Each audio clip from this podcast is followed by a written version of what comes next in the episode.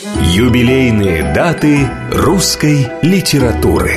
Читая авторов, которые хорошо пишут, привыкаешь хорошо говорить. Вольтер. Программа создана при финансовой поддержке Министерства цифрового развития, связи и массовых коммуникаций Российской Федерации. Дорогие друзья, уважаемые слушатели, здравствуйте. У микрофона Диана Берлин и наш проект начинается. Юбилейные даты русской литературы. Наши литераторы дают нам такое поле для размышлений – помогают сориентироваться в жизни, я бы даже сказала, иногда просто сделать выбор. И все это они. Нужно только одно – читать их, знать их. Наша сегодняшняя программа, и я думаю, последующая, будет посвящена, я бы сказала, двум островам просто – но начинаем мы с человека, которого знают все, я почти в этом уверена, от мала до велика, юбилей которого в этом году. Корней Иванович Чуковский. И для того, чтобы вы полнее узнали этого человека и его творчество, мы пригласили к нам одного из интереснейших литературоведов, он сам поэт, заместитель главного редактора журнала «Новый мир» и зав. отделом поэзии нашего любимого журнала «Новый мир» обладатель ТЭФИ. О нем я могу говорить очень долго. Да вообще надо делать отдельную программу. Павел Крючков. Здравствуйте. Здравствуйте, Дядя Спасибо огромное. Я знаю, что в этом году вы вообще востребованы, но в этом году вас просто растаскали по клочкам. Ну, Я видела и слышала. Да, да, да. это естественно. Да. Я не сказала еще одно о вас, что вы, по сути, главный хранитель дома Музея. Нет, я не главный, я один из хранителей а, вот просто этой памяти. Один, один, один, один, один, один из. Да. А, вы меня наградили очень лестным эпитетом, но я ну, думаю, что я сейчас скажу каким, который ко мне не имеет отношения, хотя я умею это делать. Я не поэт, но я умею складывать. Я, знала. я умею я складывать. Э, угу. Я умею складывать в рифму. Наоборот, я как-то даже немножко э, горжусь тем, что за все годы журнала «Новый мир» и вообще толстых литературных журналов вот чтобы больше десяти лет отдел поэзии возглавлял человек, который сам не пишет стихов, это большая редкость, за что мне, кстати, поэты благодарны. Но поскольку я пропитан поэзией насквозь, в том числе и поэзией Пушкина и угу. Чуковского, то, конечно, я знаю, как пишутся стихи. И когда случается так, что нечего подарить на день рождения, а ехать надо сегодня, то по дороге в метро я сочиняю акростих или балладу или что-то еще. Это часть ремесла.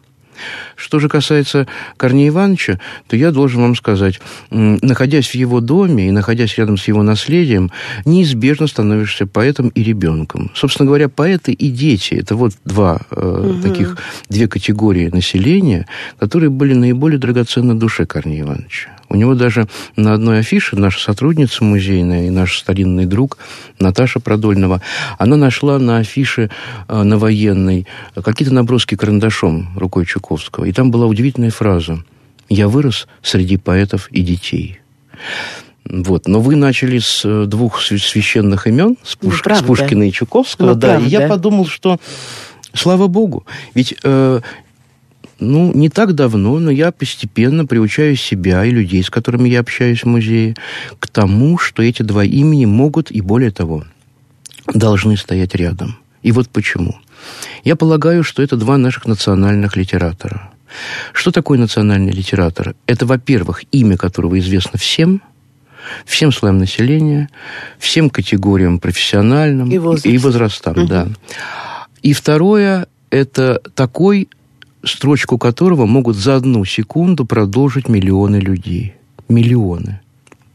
То есть вы выходите э, э, на большую дорогу, на вас идет миллион людей разных возрастов, люди, которые выросли в русском языке. Они могут быть не обязательно этнически русские, они могут быть евреи, грузины, армяне, кто угодно. Конечно. Но они с детства, с младенчества, да, как и есть. Те, кто с младенчества говорят по-русски, кто вырос в стихии русского языка. И вы говорите им, этим людям, одну строку. Ну, например, вы говорите им, ну, я не знаю, начало тараканища сказки Чуковского. Вы говорите. А, и не все говорите, а до какого-то места. А потом взмахиваете рукой и призываете продолжить их. И вы говорите им, ехали медведи на велосипеде, а за ними кот – и взмахиваете рукой. Угу. И весь миллион, поверьте мне, вы это знаете, вам ответит задом, задом наперед. наперед да. Да. Потом труднее. Вы говорите, а за ним комарики, вот скажите мне. На что? воздушном шарике. Заметьте, Диана вы ведь сказали про воздушный шарик. Вы не сказали про волшебный ялик или mm, смешной нет, корабль. конечно. У вас это точная совершенно формула, да. то, что в сказке. Это в нас. Да, да, это растворено в крови. Это как генный код. И вот э, это же чудо. Да. Это же чудо, да. это же как у Лукоморья «Дуб зеленый», да, взрослая поэма об, о любви, которой написано детское предисловие «Лукоморье дуб зеленый». Mm-hmm. «Золотая цепь на добе том» и днем и ночью кот ученый, и вам миллионы людей ответят, что он делает. Он ходит по цепи кругом. Да. Так вот, когда мы думаем, когда я думаю о том, что это два наших главных национальных литератора, я просто говорю себе то самое, что знаем мы все. Пушкин – это наш, наше действительно все. А Чуковский наш самый первый поэт. Самый первый, потому что мы его строчки э, принимаем в себя вместе с именами и голосами наших родителей. Угу. Корней Иванович самый первый, самый первый по, по, по, по приходу к нам, по приходу голову, к в наше нам. сознание, да, да, потому да. что угу. мы Чуковского сами не читали никогда в жизни, никогда. Нет. Э, наша первая с ним встреча была первая, когда нам читали вслух. Мы слушали, но мы не помним этого, потому что нам два года его сказки написаны, кроме первой и последней, для двухлетнего ребенка. Это первое чтение, причем устное. И в этом отношении он очень близок к фольклору. Он вообще в какой-то момент даже при своей жизни уже начал становиться фольклором городским. А, и я думаю, со временем им просто-напросто им станет. Что же касается соединения этих двух имен, я всегда вспоминаю сейчас, когда вот ехал к вам, думал, я вспоминаю несколько лет тому назад, по-моему, лет шесть тому назад, а, музей Пушкина на а, Причистенке устроил конференцию «Пушкина книга». И меня пригласила академик Наталья Ивановна Михайлова выступить и чудесная покойная Вера Невская. Я спросил, с чем? Они говорят, ну вот с вашей безумной идеей Пушкина, Чуковский, давайте рискнете?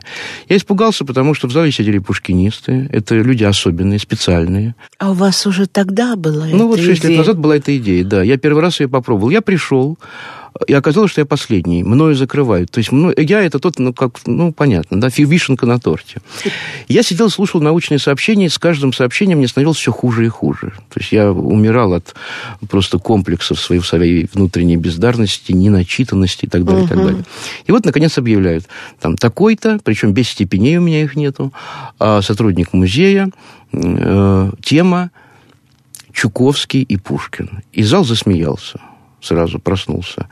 Я вышел, уточнил, что, во-первых, Чуковский читатель Пушкина, но даже дело не в этом. Я говорю, я вам сейчас за 10 минут докажу, что это два главных русских литератора их имена рядом.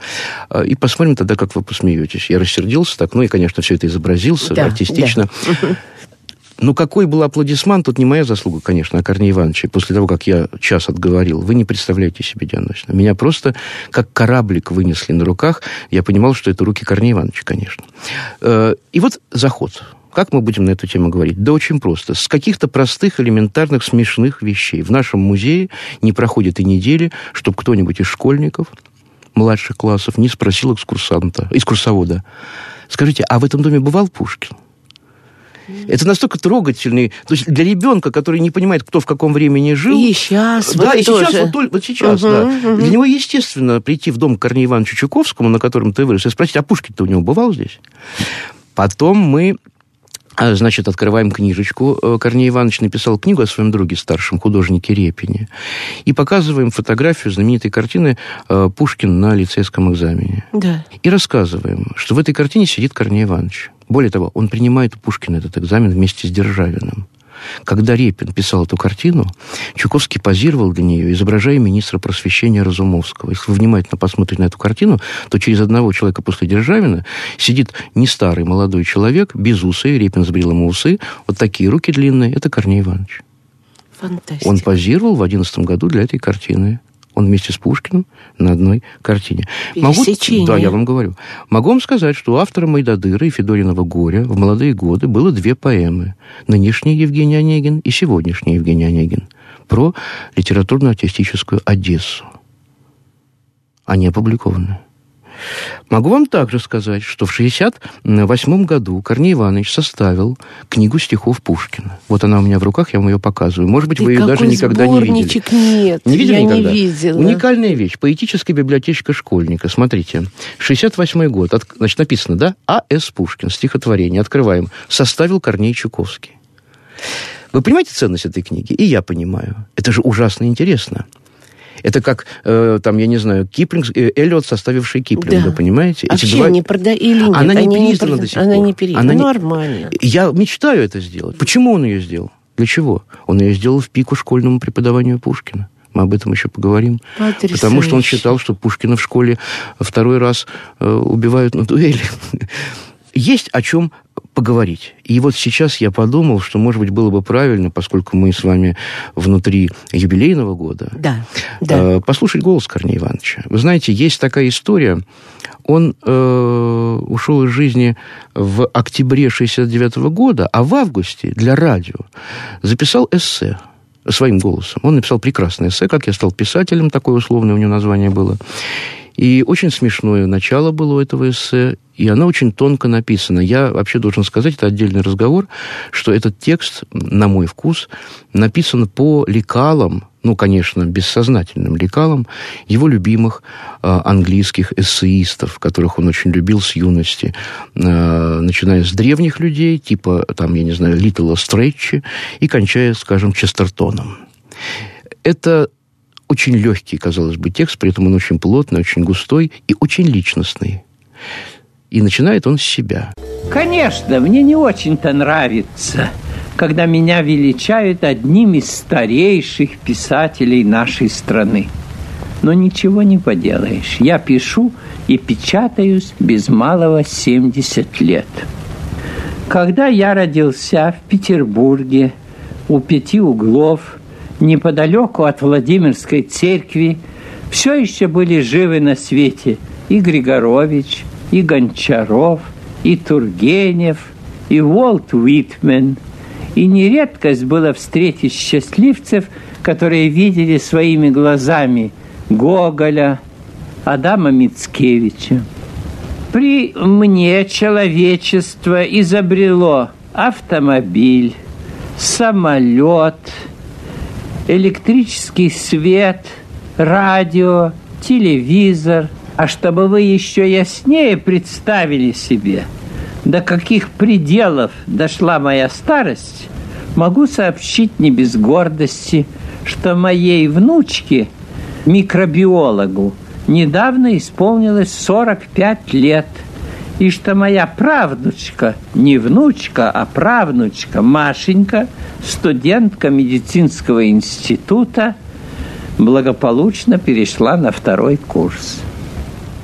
Так что я имею полное право сказать вслед за одним из престарелых поэтов «И утро, и полдень, и вечер мои позади».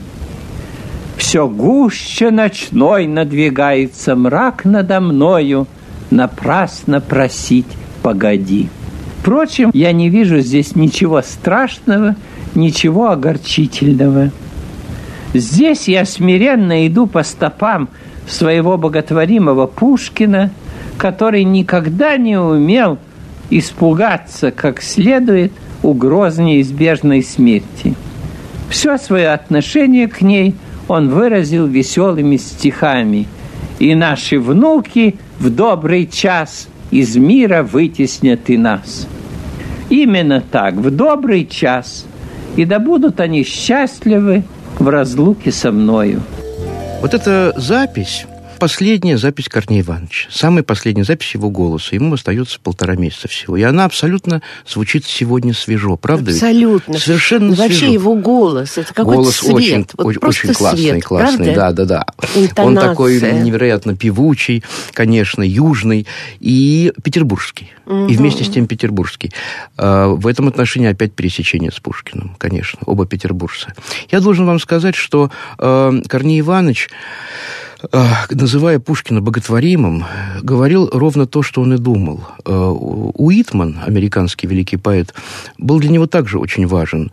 Конечно, на втором месте. Про Уитмана он когда-то написал в дневнике, что Уитман сделался для меня важным, жизненно спасительным писателем. Вот Пушкин тоже, наверное, был в каком-то отношении жизненно спасительным. Корней Иванович знал наизусть «Медного всадника», Евгения Онегина, «Пиковую даму», в любой момент ночью разбуди, мог вам читать. Я сейчас вспомнил, прямо вот сейчас, разговаривая с вами, что у него есть такая запись в дневнике, как они с э, пушкинистом Бонди, Сергеем Михайловичем, гуляют по Переделкино и должны прощаться. И вдруг Бонди неожиданно вспомнил что-то из «Медного всадника» и сказал, Корнеевич, вы понимаете, это, ведь это самое гениальное, что написано на русском языке. Два пожилых человека остановились и никуда не пошли, пока друг другу не прочитали эту поэму от начала до конца, понимаете? Так что, что говорить? Это документально, это, это все, было. Это все, есть, это все есть в дневнике, да. Говорить на тему Пушкина-Чуковского я могу не один час. Но мне самое вот, трогательное для меня то, что Пушкин, как и многие любимые писатели Корнея Ивановича, но Пушкин в первую голову, хотя и Некрасов, и Достоевский, и Чехов, в кавычках, сейчас скажу слово, поучаствовал в написании всех книг Чуковского.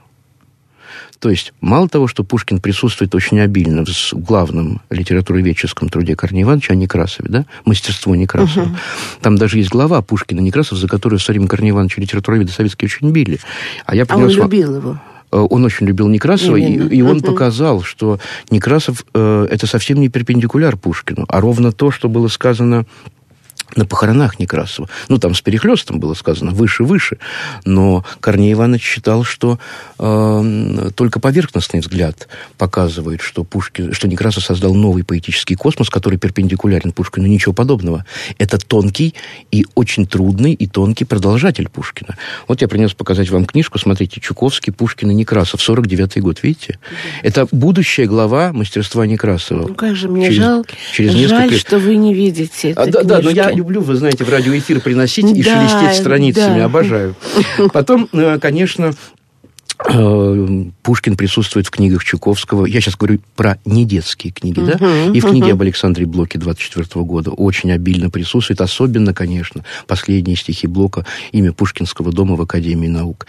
Эти стихи прощальные, блоковские, Пушкин «Тайную свободу» пели мы во след тебе. Эти стихи Корней Ивановичу в Чукокулу вписала своей рукой Менделеева. У Корнея Ивановича она вписывала. Uh-huh. Вот. Первый, по-моему, мама рассказала Блока Корнея Ивановича об этих стихах. Конечно, Пушкин присутствует у Чуковского и в книгах его, и в работах о прозаиках Дружинине, Василии Слепцове, Николае Успенском. Но я очень люблю присутствие веселое Пушкина, а Пушкин веселое имя. Веселый. В книгах, э, которые ошибочно называют популярными, это научные книги, просто они написаны не на том научном суахиле, который мы не умеем с вами читать, а на том, которым умеют читать все люди, имеющие среднее образование. Я имею в виду книги о детской психологии живой э, от двух до пяти, книгу о русском языке «Живой как жизнь» и книгу Чуковского об искусстве художественного перевода «Высокое искусство». В «От двух до пяти» Пушкин живет очень эффектно, потому что, когда Корней Иванович приводит бесконечные примеры детского словотворчества и восприятия детьми поэтической речи, он тут же, главка называется «Народная этимология», осмысление речи бессмыслицей, он тут же берет за ручку маленького Пушкина и цитирует. А, сначала с себя начинает. Э, и пишет о себе Корней Иванович. Книжка от двух до пяти. Угу. Когда моя старшая сестра заучивала наизусть вслух стихотворение Пушкина «Как ныне сбирается вещи Олег», сестра это Маруся, угу. я, пятилетний мальчишка, понимал эту строчку по-своему. Как ныне собирает свои вещи, Олег. Ну, конечно. Слышно, да? Да. Я всегда вспоминаю по этому поводу, что когда я был маленький и слушал радио, то строчка песни Анны Герман «Надежда, мой компас земной» мне слышалась как строчка про лошадь. «Надежда, мой конь подземной». Когда я был маленький, мне было три года. В главе «Как дети слагают стихи», главка «Первые стихи», говоря о тяготении детей к звуковым арабеском, имеющим чисто орнаментальный характер, я сейчас цитирую, Чуковский сообщает, что впервые он узнал об этом из биографии Пушкина. И тут же, опираясь на воспоминания Анны Керн, призвал Пушкина к себе на помощь. Я прочитаю, это очень красиво. Керн пишет, Чуковский цитирует от двух до пяти. У его приятеля Дельвига был брат, семилетний Ваня, которого Дельвиг называл почему-то романтиком. Услыхав, что Ваня уже сочиняет стихи, Пушкин пожелал познакомиться с ним, и маленький поэт, не конфузясь, внятно произнес, положив обе руки в руки Пушкина. «Индияда, Индияда, Индия, Индияди, Индияди, Индия». Александр Сергеевич, погладив поэта по голове, поцеловал его и сказал, он точно романтик. Конец цитаты. Ну и, наконец, моя любимая, такая очень механическая вещь, но очень чуковская. У него есть такая знаменитая глава «Заповеди для детских поэтов». И там главочка «Отказ от эпитетов», ритмика. И вот он пишет, что маленького ребенка, именно самого маленького, по-настоящему в литературе волнует только действие, быстрое чередование событий. А если так пишет Корней Иванович, то побольше глаголов и поменьше прилагательных. Я считаю, что во всяком стишке для детей процентное отношение глаголов к именам прилагательным есть один из лучших и вполне объективных критериев приспособленности данного стишка к психике малых детей. Поучителен в этом отношении Пушкин. В своей сказке о царе Салтане он на 740 глаголов дал только 230 прилагательных. Детская вещь. Между тем, как в его поэме «Полтава» в первой песне число глаголов даже меньше числа прилагательных. На 279 глаголов 281 прилагательное. Это он так подробно Это он специально изучал. посмотрел и посчитал. И он, а потому что сказку о царе Салтане детям же читают. Конечно. Значит, Пушкин бессознательно сделал ее для детей. У него действительно там глаголов в три раза больше, чем прилагательных. Ну, это мы не знаем. Может быть, он тоже. Ну, я когда Как-то читаю «Муху мысли- за руку берет и к окошечку ведет», Да. «Мухи-цокотухи», я понимаю, что это прямое влияние э, царя Салтана. А уж в первой сказке «Крокодил», вот я вам принес первое издание 17 года, там просто строчка... из- боюсь смотреть Да-да, вот это. она лежит. Там просто строчка из Полтавы. Просто. Без кавычек. «И грянул бой, война, война, и вот уж Ляля спасена». Ну, конечно, все мамы и папы начитанные узнают, читая это вслух, Полтаву. Конечно. Конечно. Ну вот. А что касается э, дальнейшего сотрудничества Пушкина с Корнеем Ивановичем, наше время, наше время уходит. вы гениально Да, да, сказали, да. а. Наше, наше время уходит, но я хочу сказать, что у Корнея Ивановича была такая работа «Литература и школа». Очень горькая работа, где он рассказывал о том, как э, в школе бессознательно э, метод, методологическая наука э, выхолачивает и убивает возможную, так и не вспыхнувшую любовь маленького читателя к Пушкину. Сейчас все шестиклассники, пишет Чуковский в этой работе, вот она передо мной лежит, испытывают великую скорбь. И причина их скорби Пушкин. Как сквозь колючий кустарник, пишет Корней Иванович в 1936 году, пробираются 12-летние дети сквозь такие непонятные строки. «Я здесь от суетных оков освобожденный, учуся в тишине в истине блаженство находить, свободную душой закон боготворить, роптанию не внимать толпы непросвещенной, участием отвечать застенчивой мольбе и не завидовать судьбе злодея или глупца величия неправом, оракула веков, здесь вопрошаю вас, в уединении величавом, слышнее ваш отрадный глаз и так далее, и так далее. И дальше Чуковский пишет, нужно свирепо ненавидеть Пушкина и наших детей, чтобы предлагать 12-летнему школьнику такой архаический текст, полный славянизмов и непостижимых метафор. Я не говорю, что советские школьники при их понятливости и упрямом трудолюбии не могут, в конце концов, одолеть эти гремучие строки. Могут, но не требуйте чтобы с именем Пушкина после этой тяжелой работы у них была связана радость. По-моему, гениально, да? И дальше он объясняет, что надо давать детям. Прервемся буквально на несколько минут и попробуем приоткрыть еще одну страницу Корнея Ивановича Чуковского. Юбилейные даты русской литературы. Читая авторов, которые хорошо пишут, Привыкаешь хорошо говорить. Вольтер. Программа создана при финансовой поддержке Министерства цифрового развития, связи и массовых коммуникаций Российской Федерации.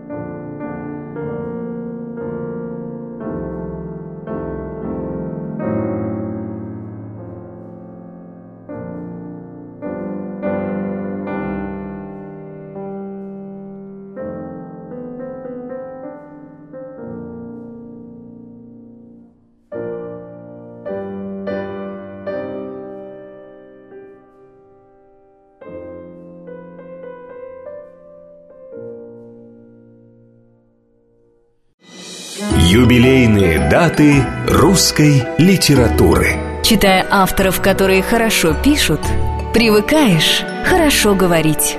Вольтер. Программа создана при финансовой поддержке Министерства цифрового развития, связи и массовых коммуникаций Российской Федерации. Еще раз здравствуйте, Диана Берлин у микрофона. Мы продолжаем разговор о Корнее Ивановиче Чуковском. И у нас в гостях Павел Крючков, литературовед, зав. отделом поэзии журнала «Новый мир», заместитель главного редактора журнала «Новый мир», обладатель премии ТЭФИ и так далее, так далее. Павел Крючков. И, и сотрудник сегодня... музея Чуковского. Вот. Когда-то Гумилев, Николай Гумилев, который был продолжительное время с Корнеем Ивановичем близко знаком, и они сотрудничали, гениально, по-моему, сказал о Чуковском. Чуковский, сказал Николай Степанович, человек хореический. Если бы он писал Онегина, он бы написал его хореем, как для ребенка. Дядя самых честных правил, как ни в шутку за не мог, уважать себя заставил, лучше выдумать не мог. По-моему, это замечательно.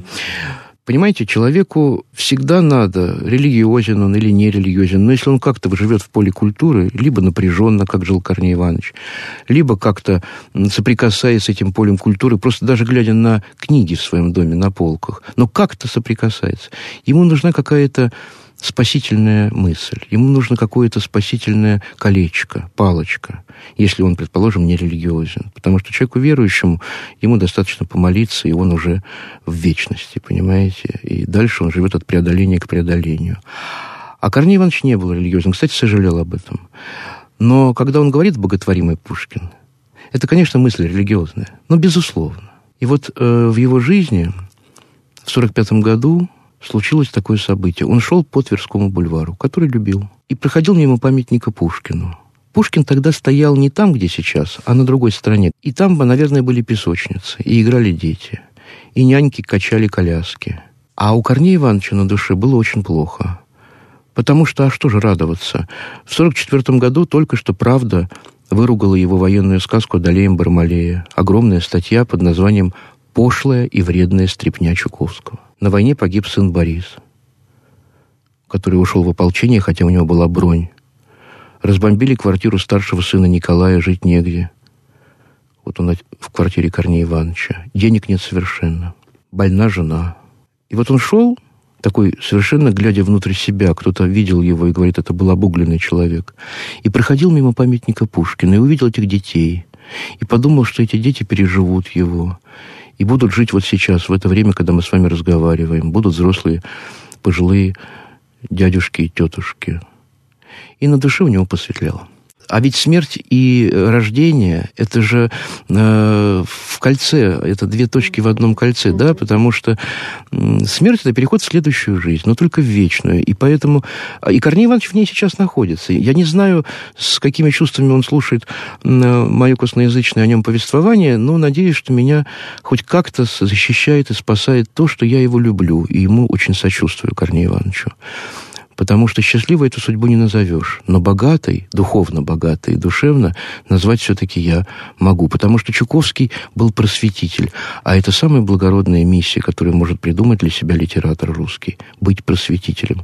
Он считал, что э, человек заслуживает того, чтобы быть читателем хороших книг. Неважно, будет это «Муха-цокотуха» или книга об искусстве э, речи – о культуре речи. Важно, чтобы это была хорошая книга. Она, возможно, изменит человека к лучшему. Он верил в то, что искусство высокое, настоящее, способно действительно чувство доброе, я лирой, вспомним Пушкина, пробуждал.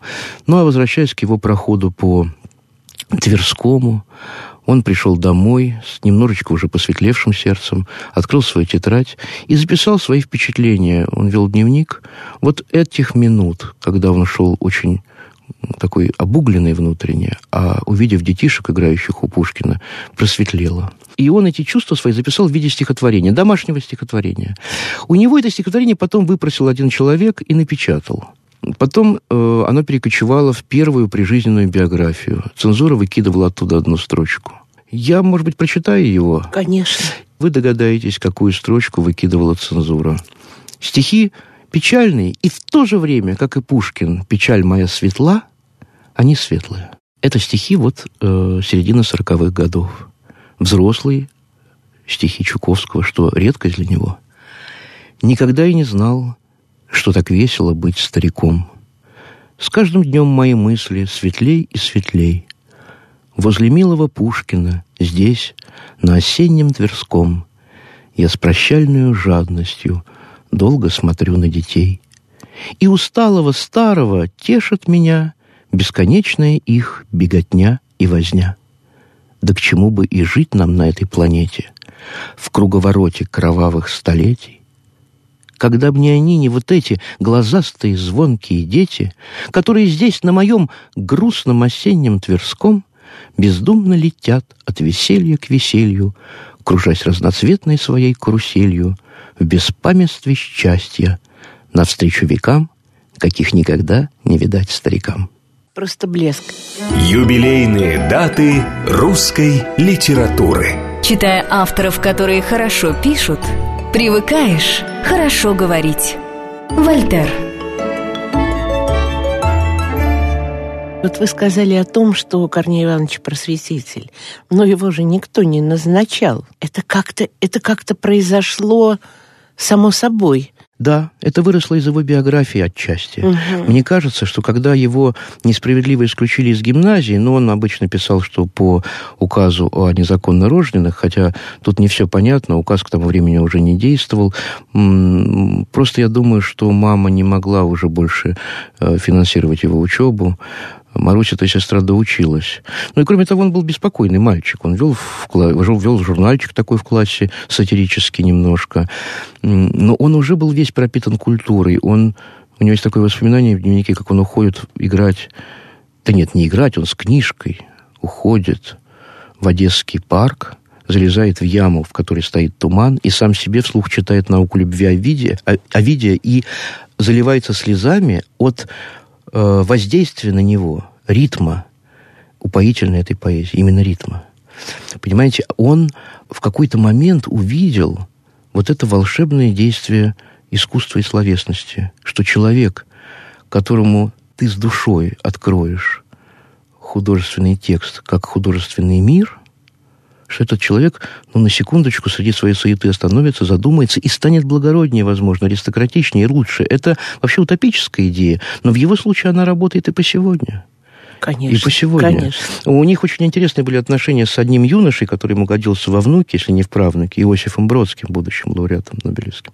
Корней Иванович за него заступался и так далее. Это отдельный разговор. Так вот, у Бродского была такая идея, чтобы э, в Америке, где он э, жил последний период своей жизни, после вынужденного отъезда, чтобы в метро были расклеены в вагонах одностишие а в гостиницах, в отелях, рядом с Библией, э, в тумбочке прикроватной, лежали антологии мировой поэзии. И он, кстати, добился на этом пути кое-чего. Да, и в метро одно время были да, его было. строчки. Да, Почему-то одно время, Было, да. было, было, да. У него были там прелестные, причем он, он сам написал некоторые замечательные. Я думаю, что и Корней Иванович, и Пушкин оценили бы у Бродского были очень красивые одностишие, причем он их писал, опираясь на тот город, в котором он находился, на Нью-Йорк, который состоит из множества разных народов, где колоссальная испаноязычная диаспора. И он написал двустишее такое «Buenos noches, don't mind the roches».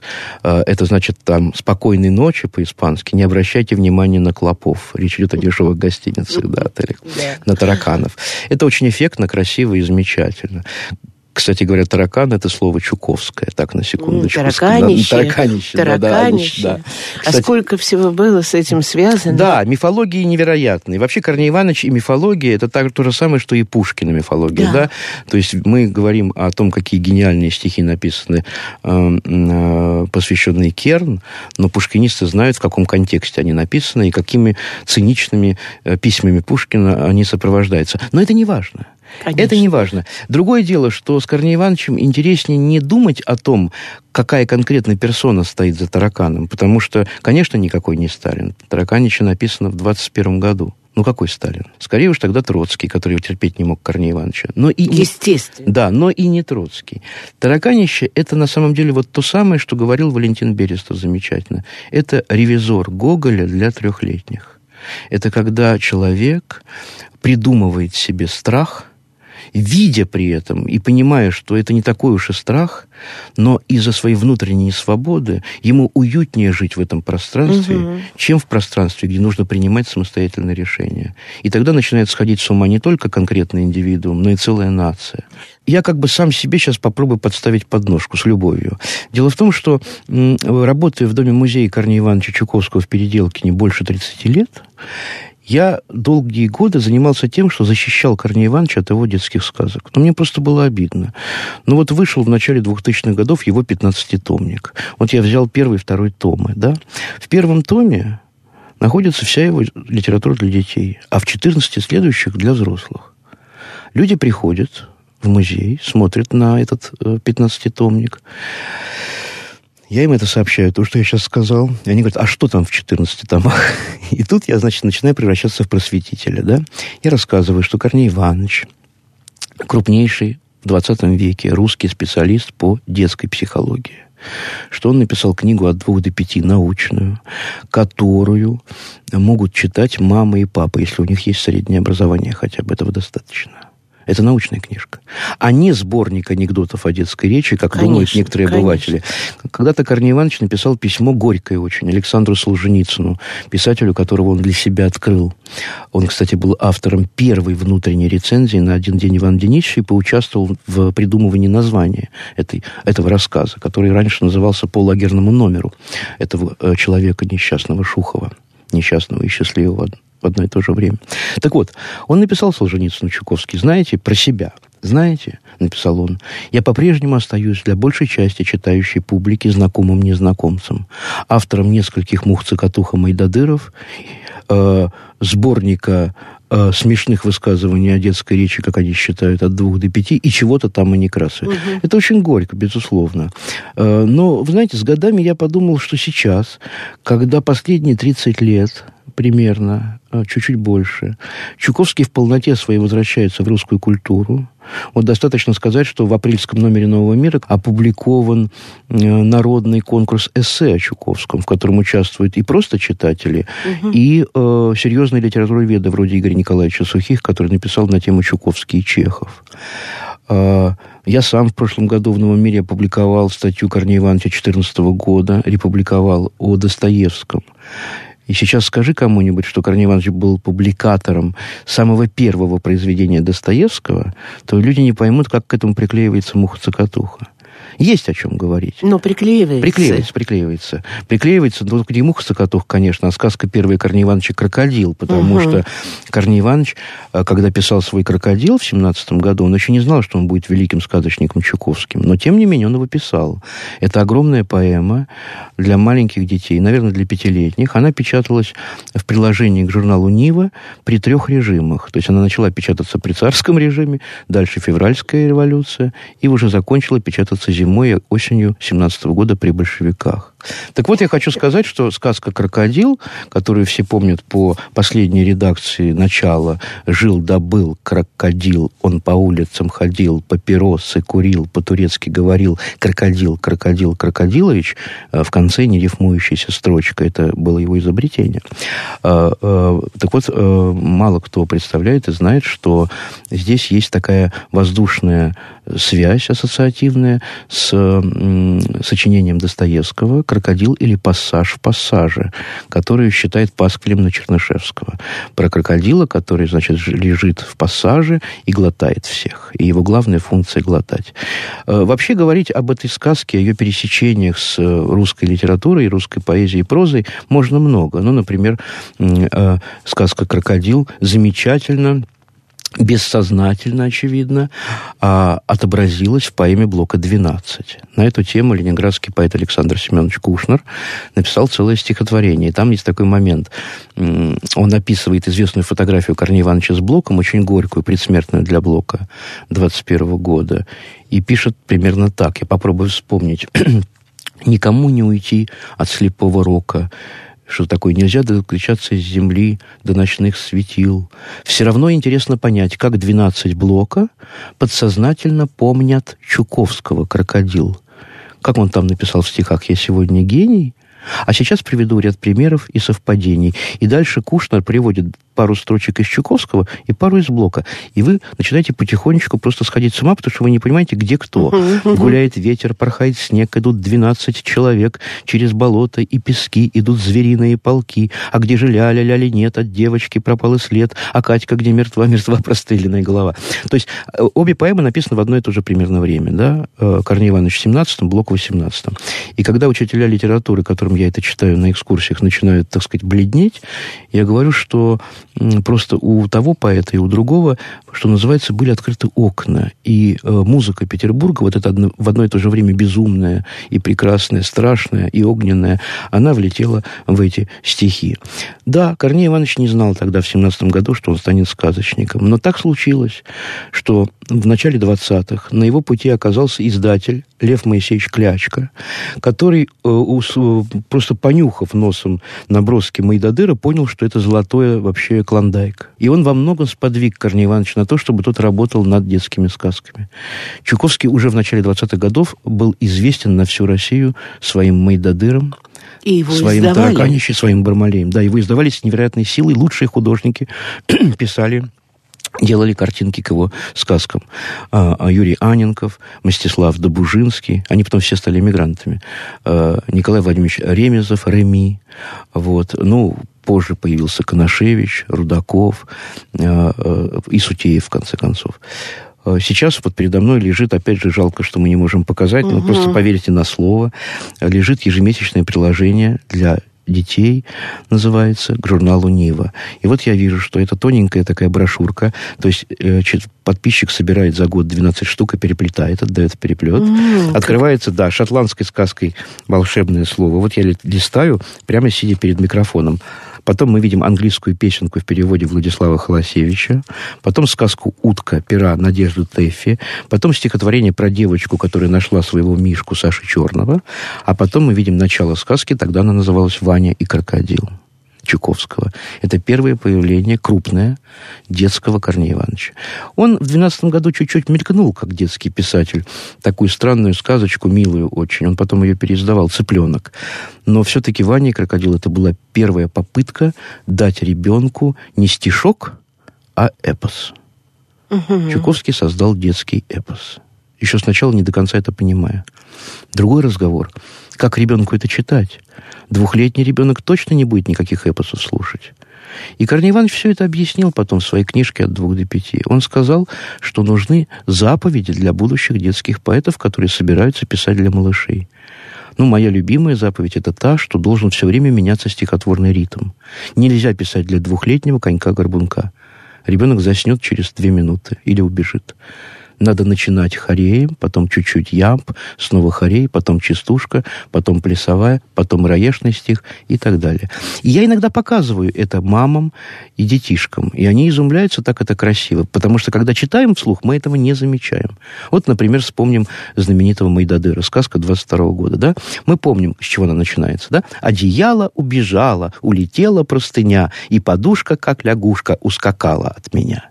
Тут уже интересно. Ну, прям как Корней Иванович. Как Корней Иванович я читаю, потому что он показывал... Да, ну, во-первых, лягушка, uh-huh. во-вторых, я это все время слышу. Uh-huh. А, кстати, почему вот нельзя Чуковскую сказки переводить на иностранные языки? Потому что теряется сразу главный их секрет – звукопись. Uh-huh. Вот когда я сейчас прочитаю медленно эти строчки, это еще до разговора о перемене ритма, вы услышите эту звукопись.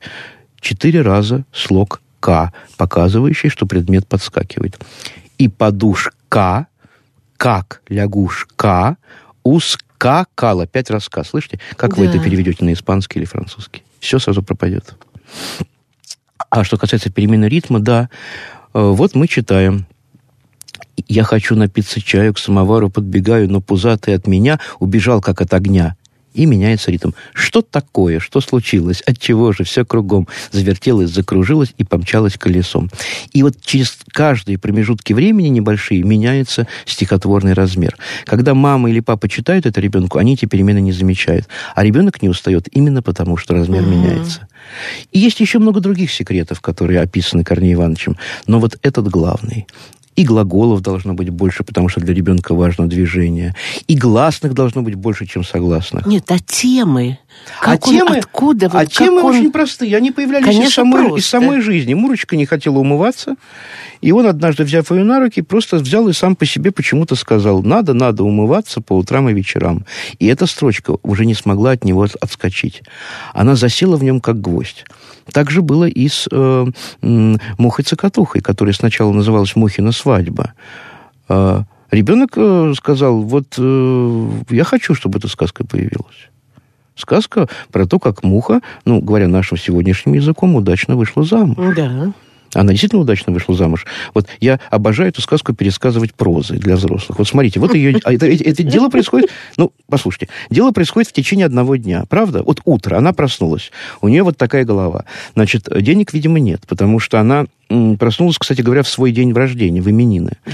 И вот она, значит, вылезает на крыльцо, в раздумьях, что делать, денег-то нет. И вдруг видит, что на дороге лежит денежка. Да? Муха по полю пошла, да? Муха, денежку, денежку нашла. нашла да. Значит, раз она нашла денежку, уже можно звать гостей, да? Она зовет гостей. Приходите, тараканы, я вас чаем. Ну, тараканы прибежали, все стаканы выпивали. Она назвала гостей. Так же, как у нас происходит, мы зовем гостей на какой-нибудь юбилей свой. Приходит в три раза больше народу, мы, а мы думали чуть... Ну, неважно. В общем, потом мы два дня подсчитываем, э, так сказать, вот. Э, гости, которые пришли к Мухе, если вы помните. Тут еще ведь сказка... Как она... это я помню? Да, сказка... Если вы сказка, помните. Сказка, сказка насыщена вообще такими поворотами очень драматическими. Очень драматическими. Вот как, если мы когда-нибудь будем с вами говорить о поэте Арсении Тарковском, то я обязательно вам почитаю письмо Тарковского Чуковскому, где он пишет, что Чуковский – это Шекспир для детей. Шекспир для детей. Гениально, Гениально mm-hmm. правда? Так вот, э, гости-то муху предали. Предали. Все. Все как один. Она-то хлопотала. Угу. Бабочка красавица, кушайте варенье, или вам не нравится наше угощение? Все нам нравится, отойди. Угу. Понимаете? Угу. И вот они ее предали. А этот под кусток и молчок, а этот туда, а этот сюда, а кузнечик как человечек. Все. И там что написано? и никто даже с места не сдвинется, угу. пропадай, погибай, именинница. Именинница, да. И вдруг. На нашем, вдруг И на наше счастье, вот он, я всегда говорю, что он со сверхсрочной, значит, возвращался, его, его сначала Комарика рисовал Коношевич в виде красноармейца с Буденовкой в первых изданиях. Ну, может быть, так надо было в то время? Ну, наверное, да, потому что что такое, э, что такое Муха-Цокотуха в 23-м году, в 24-м? Это гражданская война только значит, завершается, ну, да? да? Но потом Корней Иванович как-то дал понять Коношевичу, что все-таки солдатик должен быть, этот комарик должен все-таки быть из 12 -го года, 1812 -го. Угу. И у него появился кивер, у него появилась вот эта вот курточка такая, да, знаете, да, как, как да. в фильме, да, о бедном гусаре замолвите да, слово да, и так да, далее. Да. И он уже стал таким вот гусарчиком. Но я так думаю, что в наших следующих встречах, на которые я очень надеюсь, так или иначе мы еще прикоснемся к Корнею Ивановичу. Безусловно. Мне вообще кажется, что Чуковский удобен и замечателен тем, что вы берете это светлое имя, потом ставите союз «и», и берете любое другое имя угу. русской культуры, даже и зарубежной. Честное слово, жалко нет времени, я бы вам просто показал. От Гомера до э, Толкина. Ну, у нас впереди От еще. Пушкина до Некрасовой блок. Да, можем Конечно. попробовать. Спасибо. Спасибо огромное. Это была вторая программа из цикла «Юбилейные даты русской литературы». И я благодарна замечательному Павлу Крючкову, с которым мы встречаемся через неделю. Юбилейные даты русской литературы. Читая авторов, которые хорошо пишут, привыкаешь хорошо говорить. Вольтер. Программа создана при финансовой поддержке Министерства цифрового развития, связи и массовых коммуникаций Российской Федерации.